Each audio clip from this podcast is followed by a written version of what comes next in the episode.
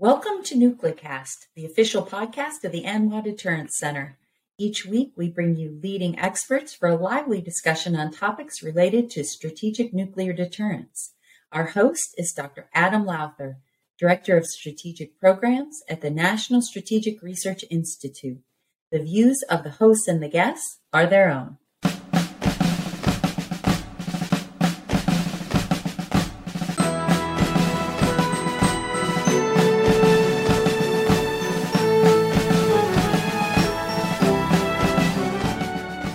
Welcome back to another exciting episode of NucleCast. I say that every time, and hopefully it's true.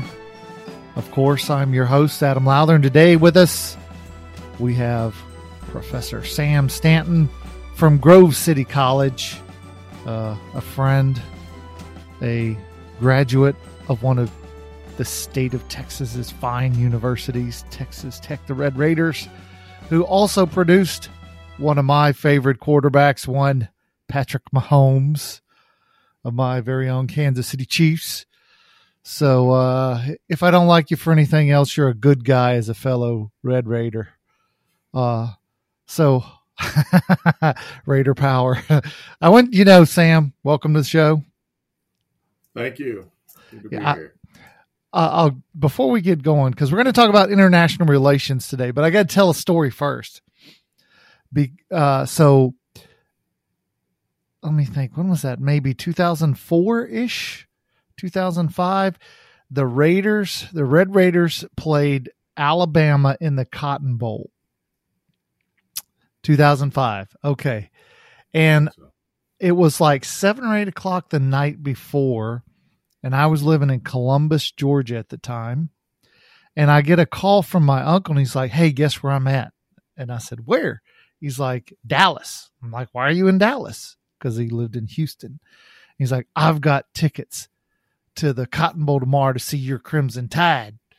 And I was like, man, I wish I wish I had tickets to that. And he's like, you know what? I got two extra tickets. And I was like, what? And he was like, yeah, you can have them if you can get here before the game. So I took a shower. Jessica and I took a shower, hopped in the car, and drove from Columbus, Georgia and got to Dallas like an hour before the game started and went to that Cotton Bowl. And then, you know, Alabama won at the very end of the game on a field goal and then hopped in the car and drove back to Columbus overnight, got there at like three o'clock in the morning, and then went to work the next day. That's what Alabama That's fans dedication. do. so we've digressed. Now, Sam, we're here to talk about theories of international relations. There's a lot going on in the world with Russia, China, Iran, North Korea. The Middle East still has a lot going on.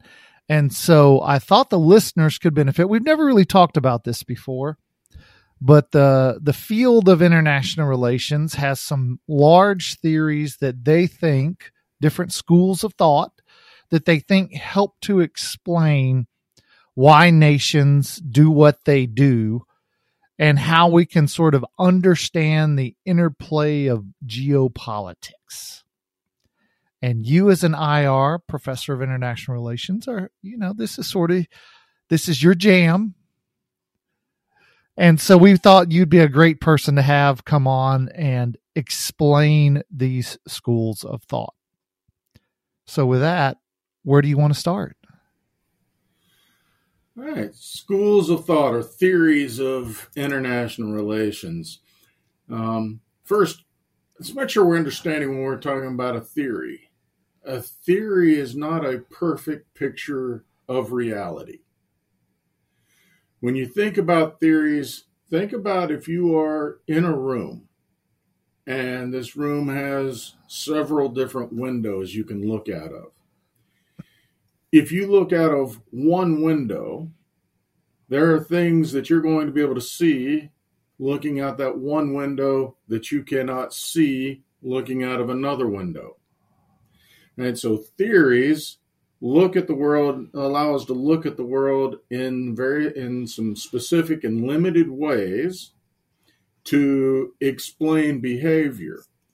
And so that is why when we're looking at theories, each theory would explain the behavior that we're looking at, that we're viewing differently. And why we can't necessarily say that this theory is right, that theory is wrong, because all of them are looking at the same situation. They're just looking at it through a different set of parameters, those frames that make the window. Now, the perhaps oldest and and to me dearest of those theories is realism. Uh, realism as a as a theory of international relations considers that the states are the primary actors in the system. So when it starts looking, one of the things that it's looking at is the behavior of states. It's not necessarily thinking about the behavior of individual politicians in the system, of multinational organizations in the system, whether those are, you know, things like the United Nations that are state sponsored, state member institutions, what we call international organizations, or non governmental organizations, which can be comprised of people from all over the world that decide to make the organization. You know, realism says, no, those really aren't important for us to focus on. We need to focus on the behavior of states. Yeah. Now, when you when you're focusing then only on the behavior of states, you've got to think what are the the underlying assumptions about why we should expect certain behaviors out of states. Why should when we start thinking state A will do X because of what states B, C, and D are doing. Well, what's underlying that? First, you know, the structure of the system. You know, the, the overarching structure of the system is anarchic, right? For the realist, there's no higher authority in the international system than the states themselves. Which means that as a state, you can't pick up the phone and dial 911, right? If if something bad is happening to you, there is nobody else ultimately for you to rely upon for dealing with that situation than yourself. And because of that, that, it, that the system is anarchic and it's a self help system, States are self interested. States, because they are self interested, seek to survive. And if you want to survive in the international system, what do you have to do? You know, you've got to develop power, strength. You've got to use the capabilities that you have, the resources that you have as a as a state whatever is available to you within that country its population, its natural resources, and the capabilities that have been developed the economic capabilities, the military capabilities, all of that. You're using that to do the things that you believe are going to be necessary to ensure your survival in the international system. That includes making alliances. It includes how you organize your national security at the level of creating defense for yourself. So it's it's not that that the self-help seeking countries that are primarily interested in survival, which is in many respects a lot what we think about politicians. They're self-help, you know, and they care about reelection. It's not that that international organizations have zero impact or don't matter in any way, or alliances, for example, which it's that they that without sort of a sovereign global government that states themselves have to rely on their friends, their own ability, the things that they do who they team up with, how they develop a good economy or a bad economy, what kind of military capability they can. And it's not that you know within international relations you've got you know classical realists who say you know leaders of nations matter or structural realist or which i'm sure you're going to talk about but there's all these sort of variations on that theme. Right. Yeah there there are an awful lot of variations on this. When i'm making these statements that i'm making right now about realism i'm talking about realism in general. Sure.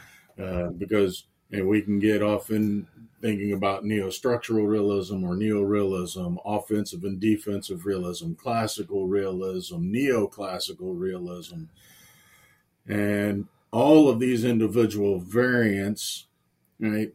Oh, so for instance, offensive versus defensive realism. Both the offensive and the defensive real, realist theories see the world in that same lens, anarchic, seeking security, we make alliances, we create organizations to manage things for us, but at the end of the day, states still have to be responsible for themselves. Yeah. The offensive realist says, how do you produce the greatest amount of security for you? By going out and doing those things to make sure that you have the uh, as much offensive capacity for securing yourself as possible versus the defensive realist that thinks we can create more alliances structures we can do things that enhance our ability to defend ourselves against other states and against potential enemies rather than pursuing a purely offensive sort of strategy for creating that security and defense for ourselves. Now, just for the listeners who are going to say, ah, geez, man, if you can't explain it, if you can't get it right, then who who cares about these theories? And I, I, I guess I would ask you, and sort of my take on it is, is that in social sciences, and we're social scientists, human behavior is incredibly hard to explain. It's not like in you know many hard sciences where you can replicate something over and over and over and get the exact same results. Because as soon as humans realize that you're trying to measure them, they act differently on purpose. And so the idea of a theory in international relations is what gives you the greatest ability to try to understand and explain what's happening. And so if a 70% solution or 70% explanation is the best you can get or an 80%. And so you're always trying to get that highest percentage of explanatory power with sort of the the least amount of variables. Am I is that a good explanation or would you would you offer something different? Well, I think you're on track right there with the, the fact we're dealing with human subjects and human subjects are messy. You know, it's not like doing a medical experiment where I get to control the inputs and find out exactly what the output is at the end of the day if I could put this amount of this controlled substance into their system to see how it affects their behavior. I don't get to control that as a social scientist right? As a social scientist, my study of behavior is simply what I am able to observe of human behavior. And then I have to figure out whether or not I can quantify those observations and thus mechanically val- take the value of those observations to see if I can make inferences about the population that I'm looking at as a whole. Or I have to be able to verbally explain that to you to the best of my ability. And again, yes, it's messy. At best, at best, when we're looking at this and making predictions and testing human behavior uh, as social scientists, at our best, we can probably hope and, and hold ourselves to saying, I want to be 95, 90, 95% confident that what I am telling you can be held to be generally true in the population that I'm studying, Yeah. that I'm trying to understand. So if I'm trying to understand the behavior of states, right, I'm going to look at these states in a way that allows me to say, I can predict that state A will do X. That that all states, that any of these states, we should expect the states in general to do X. Right. And I'm going to try to find ways to test that based on these theoretical assumptions that I'm holding to. You know, so as a realist, if I'm saying I expect states to do to take some course of action because it allows them to make themselves more secure, Right. right? And ultimately, they're concerned about that security. So states are going to do, I'm going to predict that states are going to do X because doing this under with these underlying assumptions would produce the greatest amount of security for them. And in realism, security is what we're after. Yeah, security is the big thing. At the end of the day, balances of security through alliances, through the growth of individual power, you know, that's what it's all about for the realist at the end of the day. I would argue that it's the, the your security of your state. You want to survive. And if we understand that all states want to survive, then we can look at all of the states and say, okay, states with this range of capabilities are likely to take these actions because taking these actions are in line with the capabilities that they possess and they believe that taking these actions will produce the greatest amount of security for themselves. Now, it's that time in the show where we have to take a quick break. So you're listening to Nuclecast. We're talking with Professor Sam Stanton, and we'll be right back.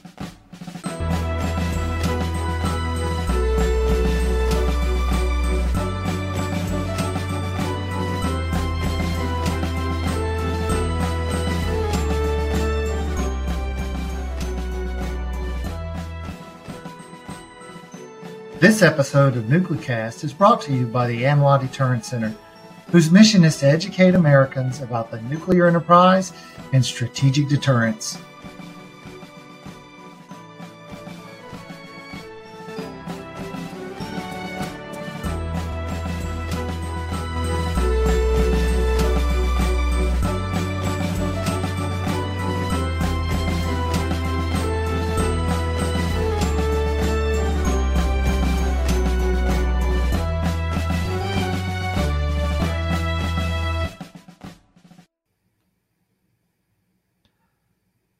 Back and we're talking to Professor Sam Stanton about theories of international relations. Now, Sam, we've been talking about realism thus far, but I have a feeling there's an alternative school of thought.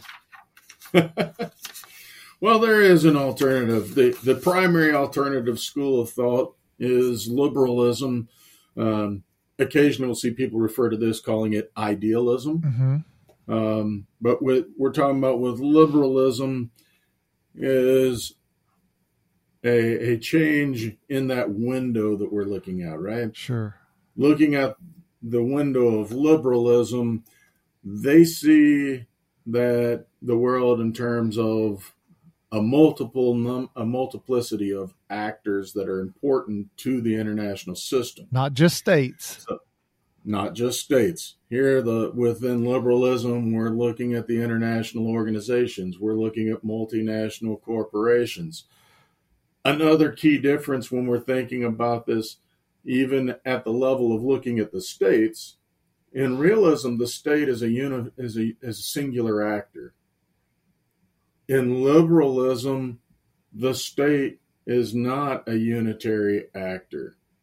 So you can expect different behaviors out of states depending upon what what uh, area of function what area of consideration we're talking about because this might be for these states a judicial function, a legislative function, or an executive function. And so a different part of the state takes leadership, ownership of state action in that particular area of consideration. So let me so ask it's, you. It's a much more complex theory in terms of its actors and the expected behaviors of actors than realism is.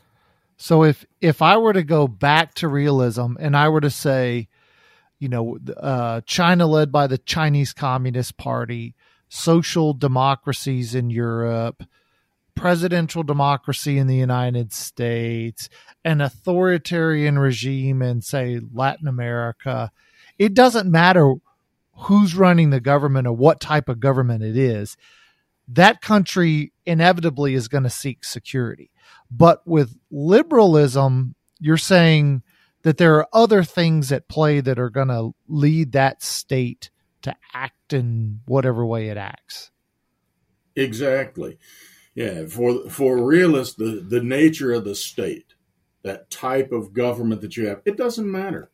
Okay. Because ultimately, all the states are seeking security. For liberalism, the type of state does matter.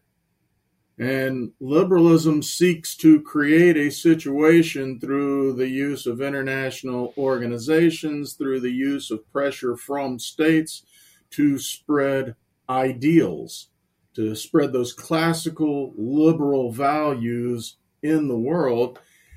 And as a general rule, most liberals believe that some forms of democracy, parliamentary, presidential, that part of it doesn't matter as much, but that generally that there's if they have form of democracy that that produces the greatest opportunity for spreading the ideals and the values in this world that are going to generate harmony and peace between the actors and mitigate against the fact that you know that the system is anarchic because so liberalism doesn't deny that that the system's anarchic.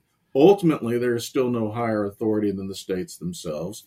But if the states are democratic in their form and if we create the right international organizations managing the right rules and procedures of interaction in the state in, in between states and between other actors in the international system that we can create a system that allows the greatest amount of stability, peace, and human flourishing. So, if I hear you correct, if I think back to that famous quote in Thucydides, uh, on the island of Melos, where the Athenians say, the strong do what they will, the weak do what they must. That would be uh, sort of an, the epitome of, of realism. And realism would, would be a much more sort of pessimistic view of the world. And from what you're saying about idealism, idealism is is much more optimistic about the realm of the possible. Am I reading that right? You are reading that correctly, Adam. Yeah. The the liberal is much more optimistic about human nature and about the effects of human nature on our political and social and economic organization and the ability to overcome our differences, our relative differences in position. Um, when you think about realism, where security matters, right? Security really matters. Relative position is very, very important. How powerful am I relative to other states? For the for liberals, you know, we want everybody. Liberals want everybody to gain absolutely. They're more interested in the absolute position that we are in in the world rather than the relative positions we are in. And yes, the the the real the liberal, the idealist is much more optimistic in this regard about human nature and about how we can overcome our differences, our disagreements, and how we can make security, how we can make economic growth, and all of these things not be a zero sum game. So then, for the deterrence right. guy, and for the you know for a, a, group of folks that is primarily interested in you know nuclear weapons, nuclear deterrence, it would seem that you know from from the lens of a realist, you can understand why countries like North Korea, Iran, would seek nuclear weapons because, in a relative position, they're far weaker than the United States, their adversary. And so, you know, seeking nuclear arms makes sense from a realist perspective. But then from yes, it does. From for the idealist, the idealist is going to be the one seeking disarmament. As a general rule and a general statement, I would say you're absolutely right. Right. Uh, I've been studying international relations theories and studying international security issues now for almost 30 years. And I have yet to come across a realist who says we need to disarm the world. Yeah. That that would seem pretty consistent and, and it also go but it but it also goes back to what you had mentioned earlier about the for those that hold these varying schools of thought the individual who thinks about it sees the world differently. Where the individual oh, realist is sort of pessimistic and sees danger in the world the liberal or idealist sees the opportunity for you know widespread peace yeah for for the liberal the the opportunity for for widespread peace it's there. We have to manage the system. We have to create the system that allows that reality to happen. Sure. Um now before we run out of time when, is there is there another school of thought in international relations? I know these are the the big two but are there alternatives that maybe are not quite as prominent? Uh, there are. Um, you know, we can look at different radical theories, such as Marxism, even, right? Uh, Marxism, as a radical theory of international relations, says, hey, you, you idealists, you, you realists, you've got it, you, both of you have it wrong.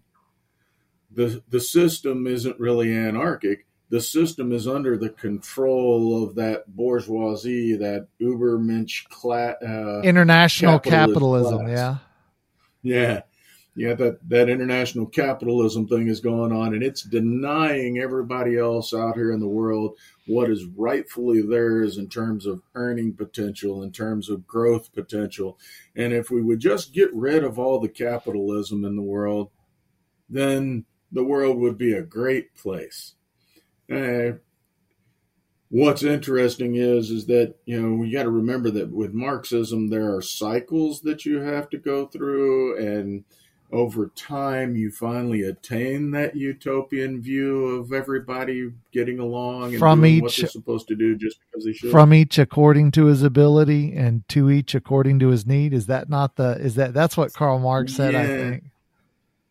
Yeah, but to get there first, you have to go through socialism and communism.